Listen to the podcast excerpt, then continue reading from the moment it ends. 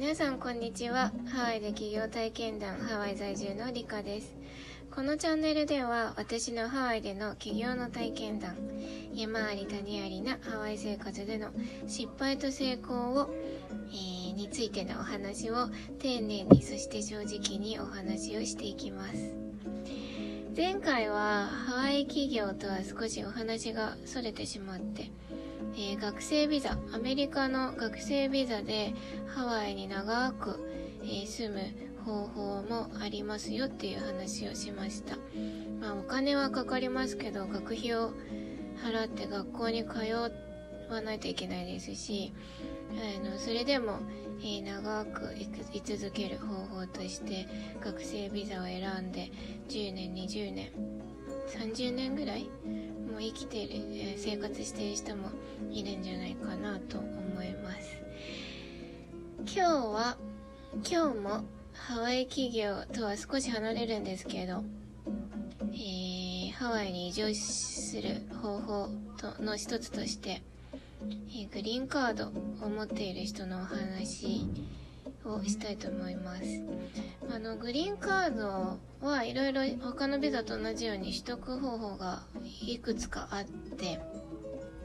まあ、よく有名なのが年に一度行われるアメリカのグリーンカードの抽選に応募して当たった人ですね。これ私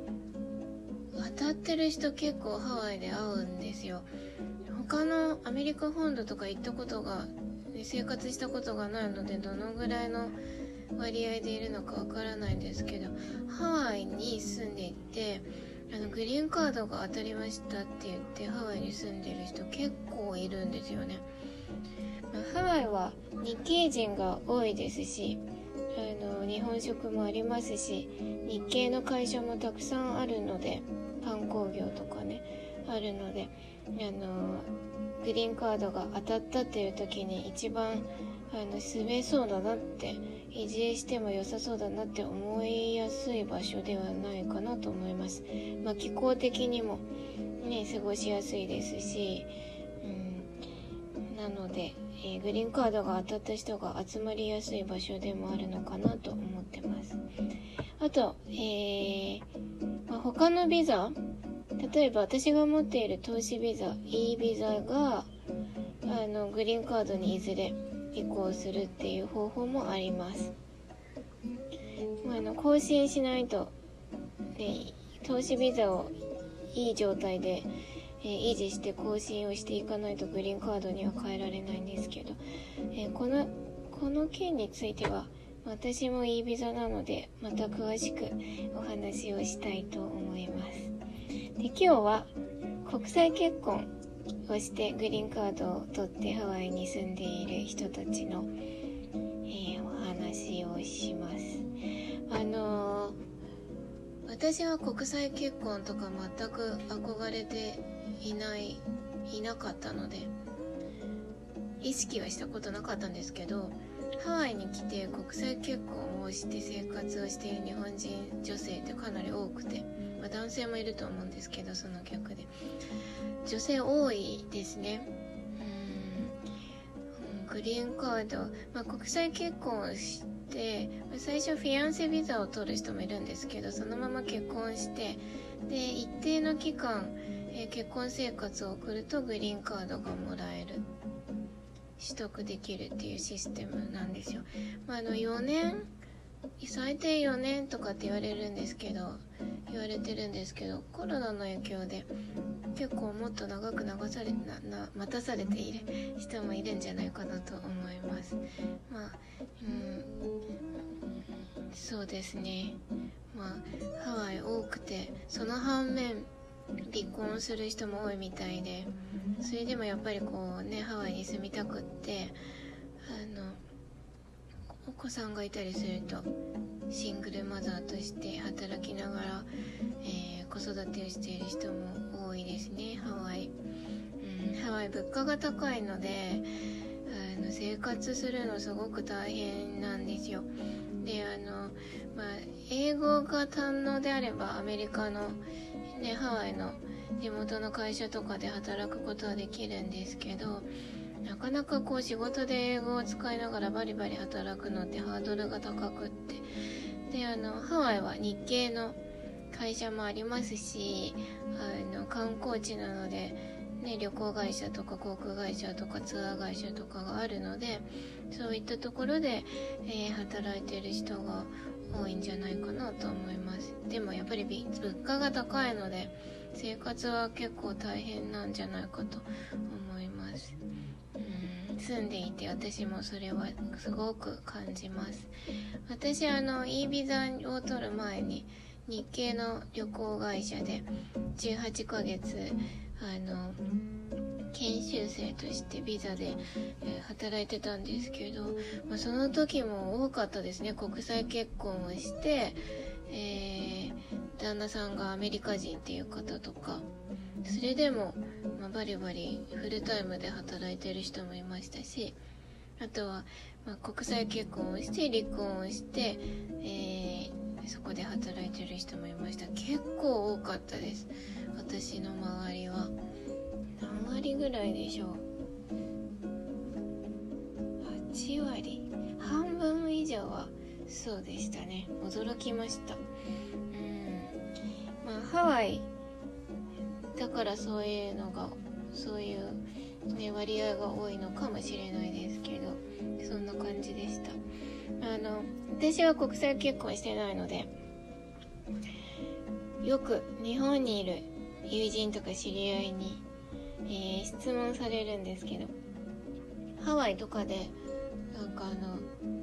アメリカにハワイに住みたいから国際結婚をするっていう手段として結婚を国際結婚を選ぶ人っているんじゃないのって質問されることがあるんですけど私がそういう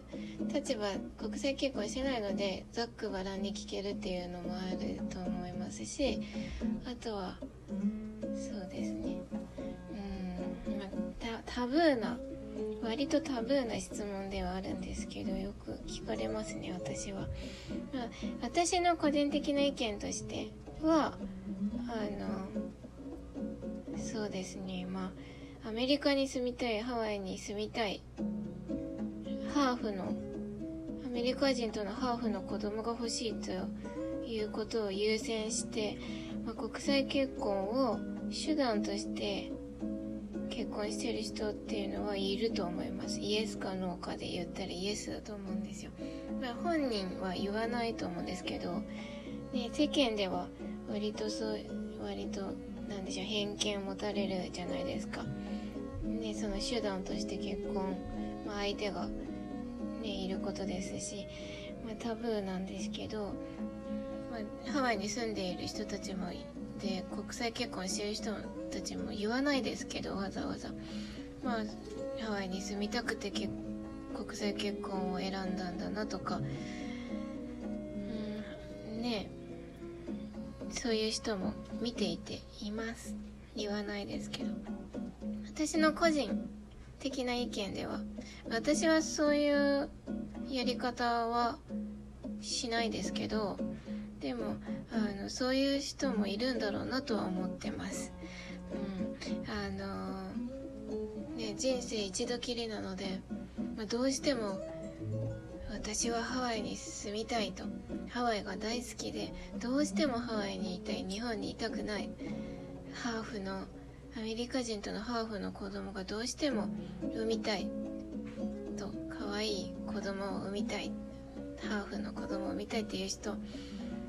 それが優先、まあ、ファーストプライオリティとして考えて生きている人もきっといると思うんですよね。